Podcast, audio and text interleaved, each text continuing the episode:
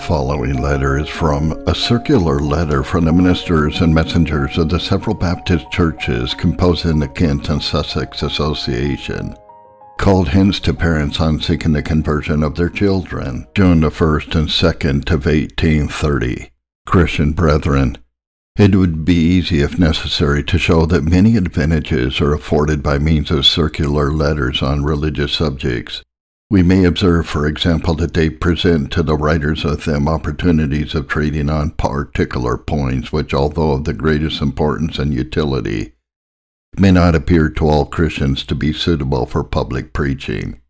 We feel assured that you only need reminding of the affecting fact that your children, as really need converting and saving as those of the ungodly, or of the ignorant and idolatrous heathen you were taught by the Word of God to believe that the depravity and guilt of Adam extended their polluting and destructive effects to all his descendants.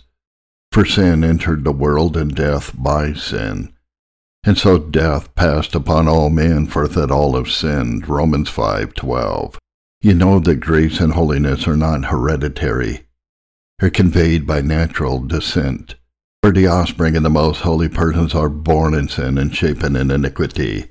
Both the sacred scriptures and your own observation have furnished you with instances of the children of godly parents being exceedingly vile.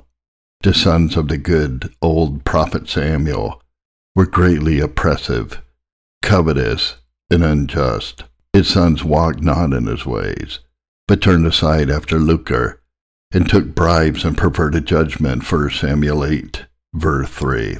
Also, you have known the children of some eminently pious persons to have become, through their wickedness, thorns in the eyes and daggers in the hearts of their parents, and have pierced them through with many sorrows. And no doubt you have often been grieved to see the early and repeated proofs of depravity, which the members of your own family have exhibited in spite of all your care to prevent and suppress them.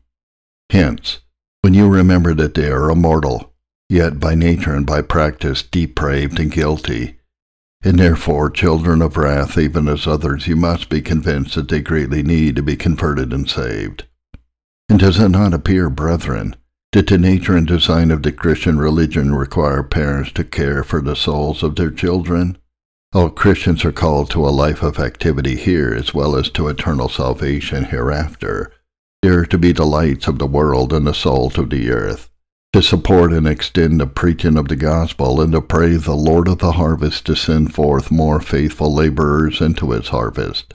Thus, dare to live useful lives, and both by prayer and exertion to seek the salvation of the lost and the glory of Christ. Hence they have thought it to be their duty to establish and support Bible, missionary, and Sunday school societies and to encourage all prudent and benevolent endeavors to effect a conversion and salvation of men. But if it be right for us to desire and seek the eternal welfare of others, ought we not to be equally anxious for the fruit of our own body? Can it be proper that amidst a thousand compassionate thoughts for the rest of mankind our own children should have no room? Both natural feelings and the Christian religion urge us to seek diligently their conversion and salvation. Whilst our Lord Jesus Christ was on earth, he almost entirely confined his labors of love and mercy to the people of his own nation. When he sent forth his servants to preach and heal diseases, he commanded them to go to the lost sheep of the house of Israel. After a poor man had been delivered by him with a legion of devils, he prayed him that he might be with him. Howbeit Jesus suffered him not, but saith unto him, Go to thy friends, and tell them how great things the Lord has done for thee, and had compassion on thee. When Andrew had become one of his followers, he first finds his own brother Simon and says to him, We have found the Messiah, which is being interpreted, the Christ and he brought him to Jesus. All these things show that the religion of Christ both requires and induces us to endeavor to be useful in leading perishing sinners to the Savior, and especially in leading our relatives to Him. But if so, it must necessarily direct and incline parents to lead their children to Christ. We believe, brethren, that you will find that the Lord has in every age enjoined it upon his people as a duty to seek the conversion of their offspring. The Jews were often reminded how carefully, plainly, and frequently they were to instruct their children in divine things. The words of Asaph will convince us of this. I will open my mouth in a parable. I will utter dark sayings of old, which we have heard and known, and our fathers have told us. We will not hide them from their children, show unto the generation to come the praises of the Lord, and his strength and his wonderful works that he has done. For he established a testimony in Jacob and appointed a law in Israel, which he commanded our fathers, that they should make them known to their children, that the generation to come might know them, even the children which should be born, who should arise and declare them to their children that they might set their hope in God and not forget the works of God, but keep his commandments. It might not be as her fathers, a stubborn and rebellious generation, a generation that set not their heart aright, and whose spirit was not steadfast with God. Psalm 78 2 to 8. The same duty which was enjoined on Jewish parents now devolves on Christians, for it is most plainly enforced in the New Testament. Thus wrote the Apostle Paul, And you fathers, provoke not your children to wrath, but bring them up in the nurture and admonition of the Lord. Ephesians 6 verse 4. If then it be your delight to do the will of God, and if you make his holy word the rule of your conduct, you will most diligently and anxiously seek the conversion of your children. A pious parent must often feel very great distress when he looks upon his children who are in unconverted state. If he is favored with great spiritual enjoyments, how natural is it for him to wish that his offspring felt the same? And how painful to think that they neither know nor desire them. When they leave the parental roof, how many fears and forebodings will be occasioned by their removal if they are destitute of piety.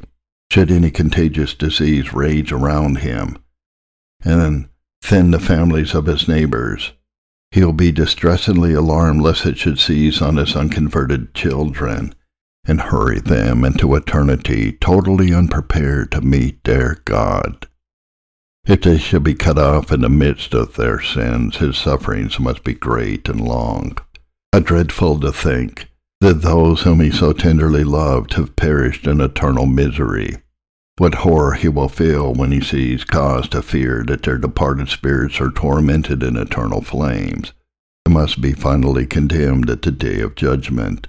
Such thoughts will haunt him like a spectre, will follow wherever he goes, will hold him waking at the midnight hour, will produce distress too great for utterance, and be ten thousand times worse than the most painful death he could have suffered. If he be taken from them, the thought of their guilt and danger will disturb his mind at his departing hour, and render dying a hard work. Therefore, if you would avoid these distresses, seek the conversion of your children, by which they will be prevented. But when the children of pious parents exhibit undeniable evidences of decided piety, it must be a source of inexpressible joy to their parents. The appeal must be fearlessly made to you who are so highly favored, whether this remark be not correct. Would you not rather see them poor in this world, yet rich in faith, and heirs of the kingdom God has prepared for them that love him, than endowed with the greatest intellectual gifts, enriched by the most varied and extensive acquirements, possessing abundant wealth, fame for great and laudable and useful deeds, holding honorable and exalted stations, and loaded with noble titles, yea, then enjoying all that the world calls good or great.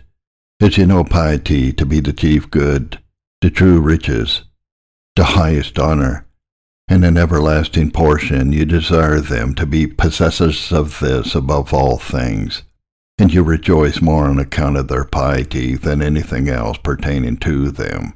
How sweet must it be for pious parents to talk with their children on religious subjects, till their hearts burn within them with love to Jesus, whom both feel to be the chief among ten thousand and altogether lovely. What delight it's afforded to a godly parent to hear his son pray, to see him make a public profession of religion, to sit with him at the table of the Lord and to behold him grown up into Christ and live into his glory.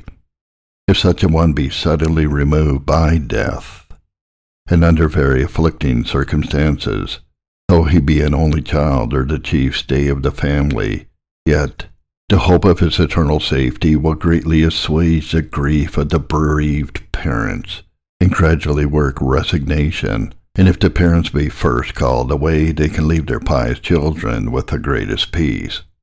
We have reason to expect also that the pleasure their piety afforded on earth will extend to heaven.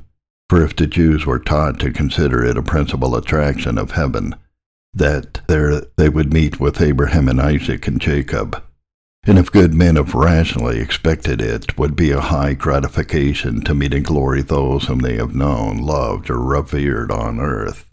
We may believe it will afford a great degree of delight for parents to meet their children, and children to meet their parents in the state of blessedness where both will be without fault. Before the throne of God, and serve him day and night in his temple forever, and then you must naturally desire this high and heavenly delight. You must be convinced it is your duty to seek the conversion of your children, and therefore it is plainly the duty of godly parents to seek the conversion of their children. So likewise it may be shown that they have it in their power to use various means adapted to secure this important and desirable result. Some of these means we shall present to your notice. Make their conversion an object of frequent and fervent prayer. This exercise you have been taught is a duty and you have found to be a great privilege, particularly so on particular occasions. It is by prayer you were to seek all general and special blessings. Now it cannot be a matter of uncertainty whether or not the conversion of your children be a proper object of prayer. You know it to be your duty to seek their conversion. And can you suppose a more suitable and effectual means of securing this than prayer? Is it not one of all the things for which you are to make known your requests to God? As you are aware, it can only be effected by the power of the Holy Spirit. Ought you not to seek by earnest prayer for his divine and renewing operations on their minds? Are you to pray for the extension of the Saviour's kingdom in the world? And should you not pray that it may extend among your families and that your children may be added to his subjects? We beseech you, therefore, to seek this blessing by frequent and fervent supplications. Pray for your children in private. Assemble them every day at your family altar. Be copious in confessing their guilt, in lamenting their danger, and in desiring their conversion. Pour out in their hearing the fullness of a parent's soul for the eternal welfare when they enter upon any new station in life, and especially when they remove beyond your observation and control, pray with them and for them. Part at the throne of grace, and there most earnestly request that if you never meet again on earth, you certainly meet before the throne of God in glory. And for this object we entreat you to pray without ceasing. If you are required to wait long for an answer, if all your prayers seem to be in vain, and you see them still loving sin and living in it, yet do not cease to pray for them, but remember it is still your duty to do so. That while there is life, there is room for hope. That the prayers of some parents for their children have not been answered till long after their removal to heaven, and that how guilty and hardened soever they may be, Jesus is still mighty to save and strong to deliver. Let your prayers for their conversion begin at their birth, and never be discontinued till you have obtained the object you seek, or you or they are removed by death. Remember some of them are children of prayer. You have asked them of the Lord, and when they have been sick and apparently dying, you have earnestly requested their recovery. These petitions have been granted you, and now, is it not right that you should consecrate them wholly to the Lord and never cease to pray for their eternal salvation? To prayer of a righteous man avails much. If you begin very early to endeavor to train them up in the fear of the Lord, you will undoubtedly be using means which are adapted to secure the object you seek. Is their minds open? Make it your aim to fill them with correct religious truth. and to work in them deep religious impressions. Endeavor to teach them in a simple, plain, and affectionate manner, as they are able to receive it. Something of God and of themselves, of sin and of righteousness, of heaven and of hell. Store their memories with interesting portions of the Word of God. Strive to induce them to revere its author and to love its truths, and endeavor to excite in them a desire to read and understand it. Tell them of the depravity and guilt and ruin of all human beings. Point out to them the evil of sin and its dreadful consequences. Talk to them freely and copiously of the great sufferings and mediation of the Lord Jesus Christ. Lead them often to Calvary, for the sufferings of Christ will be more adapted to interest and affect them than any other religious subject. Instruct them that repentance for sin and faith in the Son of God are indispensable to their salvation. Most distinctly inform and frequently remind them that they are responsible, dying, and immortal beings, and that they must certainly stand before the judgment seat of Christ to receive according to the deeds done in the body, whether they be good or bad. Entreat them to flee from the wrath to come and to seek eternal life Teach them to pray both for themselves and others, especially for a new heart, for repentance and faith, and for all that is necessary for their salvation.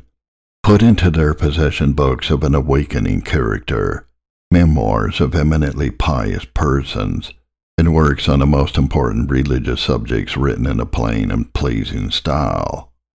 Accustom them to keep the Sabbath day holy and to attend public worship.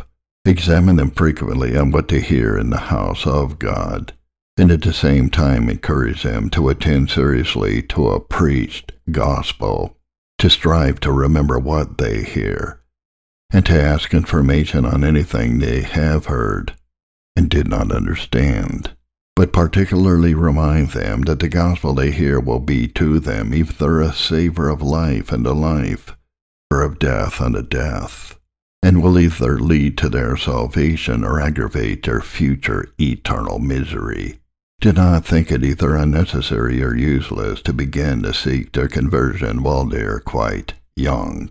Remember, you may then produce impressions and convictions that will never be entirely removed, but end in that change of heart and character which you so earnestly desire. Be encouraged in these endeavors early begun by recollecting it is possible for children to become possessors of religion at a very early age, of which fact both the sacred scriptures and uninspired records afford numerous proofs. Josiah was but eight years old when there was found in him some good thing towards the Lord God Almighty. Samuel was very young when the Lord called him and of Timothy it is said that from a child he knew the Holy Scriptures, which they were able to make him wise unto salvation through faith in Jesus Christ. And probably those Holy Scriptures imparted heavenly wisdom and saving knowledge to him while he was a child. Christian mothers, allow us most affectionately to remind you that the above name means as seeking the conversion of your children may be, and indeed in many cases must be, more frequently used by you than by your pious companions. On those means we have prescribed a course of labor for the good of your offspring, which divine providence has afforded you the opportunity of performing. And we have mentioned endeavors which it is your special duty to make. While your children are young, you are with them more than their fathers can be, and consequently you have more opportunities than they have given them religious instruction, and where the business or profession is on an extensive scale, or the father holds some public station, and therefore is varied in numerous engagements, it is almost impossible for him to be much with his family, and consequently if the religious instruction of his children be left to him, it must be very much neglected. It follows that the work of training up the children of pious parents in the fear of the Lord in a very great degree devolves upon the mother, because she has more opportunity of doing so than the father can have. In former times, It was a general practice with Christian parents for one or both of them to employ part of the Sabbath holy with the children and servants, catechizing them, praying with them, and giving them instruction on the essentials of religion. A return to this practice would greatly conduce to the spread of religion in the families of the godly. On this point, we'd request you to consider what we say, and the Lord give you understanding. It appears to us, brethren, that if religion have a preeminent place in all your secular and domestic arrangements, it manifests itself in a mild, gentle, and lovely deportment. Your conduct will be likely to produce good impressions on the minds of your children, and to win them to Christ, if your attention to religion be principally confined to the Sabbath. If you are humble only when engaged in acts of devotion, only serious when afflicted and tried, only meek to superiors on whom you are dependent. And if during the week you are wholly absorbed by secular concerns, and in managing them you are austere, irritable, worldly, and trifling, your conduct will produce in your children impressions most unfriendly to religion, for it will counteract your religious instruction, lead them to the most awful carelessness about their souls, and bring into operation the natural enmity of the heart to all that is good. But if, on the contrary, Christ dwell in your heart, in the life you live in the flesh, you live by the faith of the Son of God. If you regulate your dealings by Christian principles, and if you generally exhibit the Spirit of Christ, you'll by these things be likely to produce in their minds convictions of the reality and excellency of religion, and a strong bias in its favor. When you discover great consistency of character, eminent piety and amiableness, your conduct will silently and powerfully work on your children, in some cases be blessed at their conversion, and in others be employed as a means of preparing them to receive the truth as it is in Jesus. These remarks are not visionary or unscriptural. For our Lord Jesus Christ has taught us that eminent goodness and Christian consistency will redound to the glory of God and the welfare of others.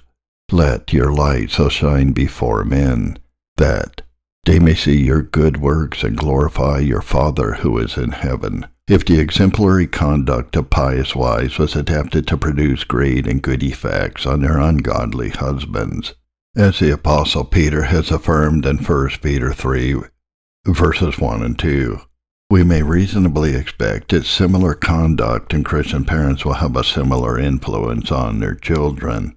Therefore, brethren, be holy, be eminently holy, be amiable and consistent in your conduct and let your religion have a preeminent place in all your secular and domestic concerns, for in so doing you will bless your households.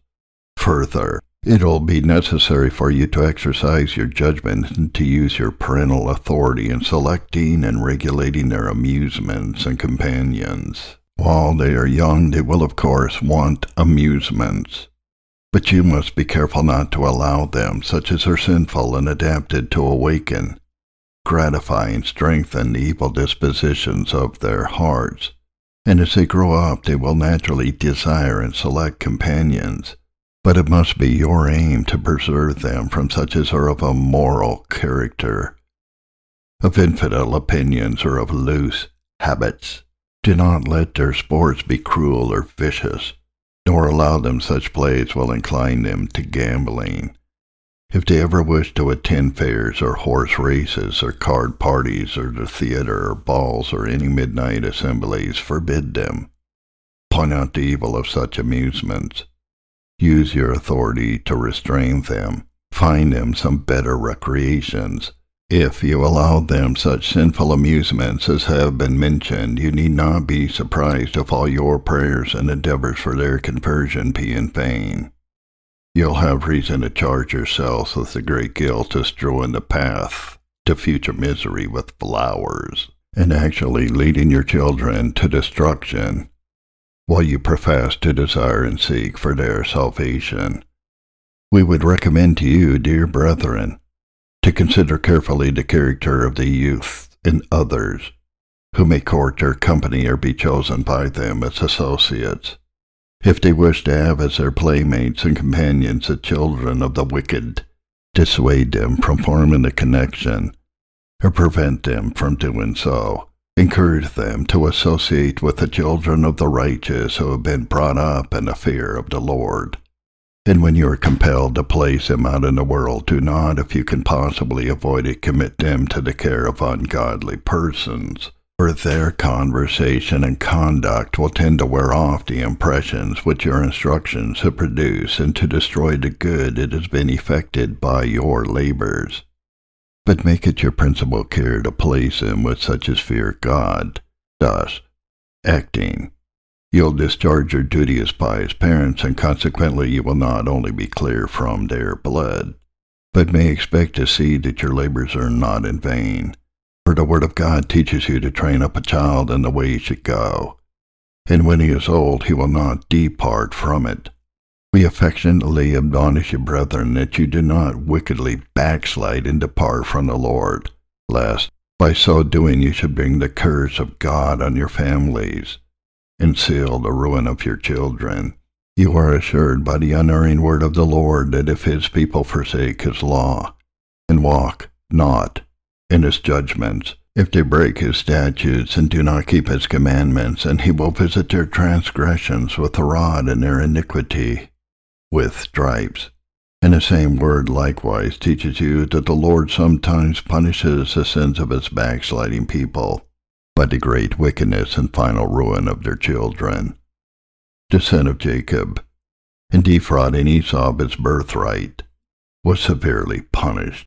He deceived his father, and his children in their turn deceived him, and it was in a way that gave him great pain it was the sin of David by adultery with Bathsheba and by the murder of Uriah that brought the curse of God upon his household and innumerable evils among his children. 2 Samuel 12, 9 to 11. No doubt, when Absalom rebelled against him, drove him from a throne, sought his life, and perished in his crimes, David remembered the words of Nathan and saw in all that occurred the dreadful effect and punishment of his departure from God. And it is probable that if we could ascertain the effect which a backslider's conduct generally has on his own family, it'd be found, in many instances, to have been the ruin of some of his children. The Lord is a jealous God, visiting the sins of the fathers upon the children unto the third and fourth generation. Then, brethren, if ye desire the conversion of those who are your own flesh, take heed that there not be in any of you an evil heart of unbelief in departing from the living God. Finally, brethren, we request you not to overlook nor forget the abundant encouragement you have to use the above named means for the conversion of your offspring, and confidently to expect they will succeed.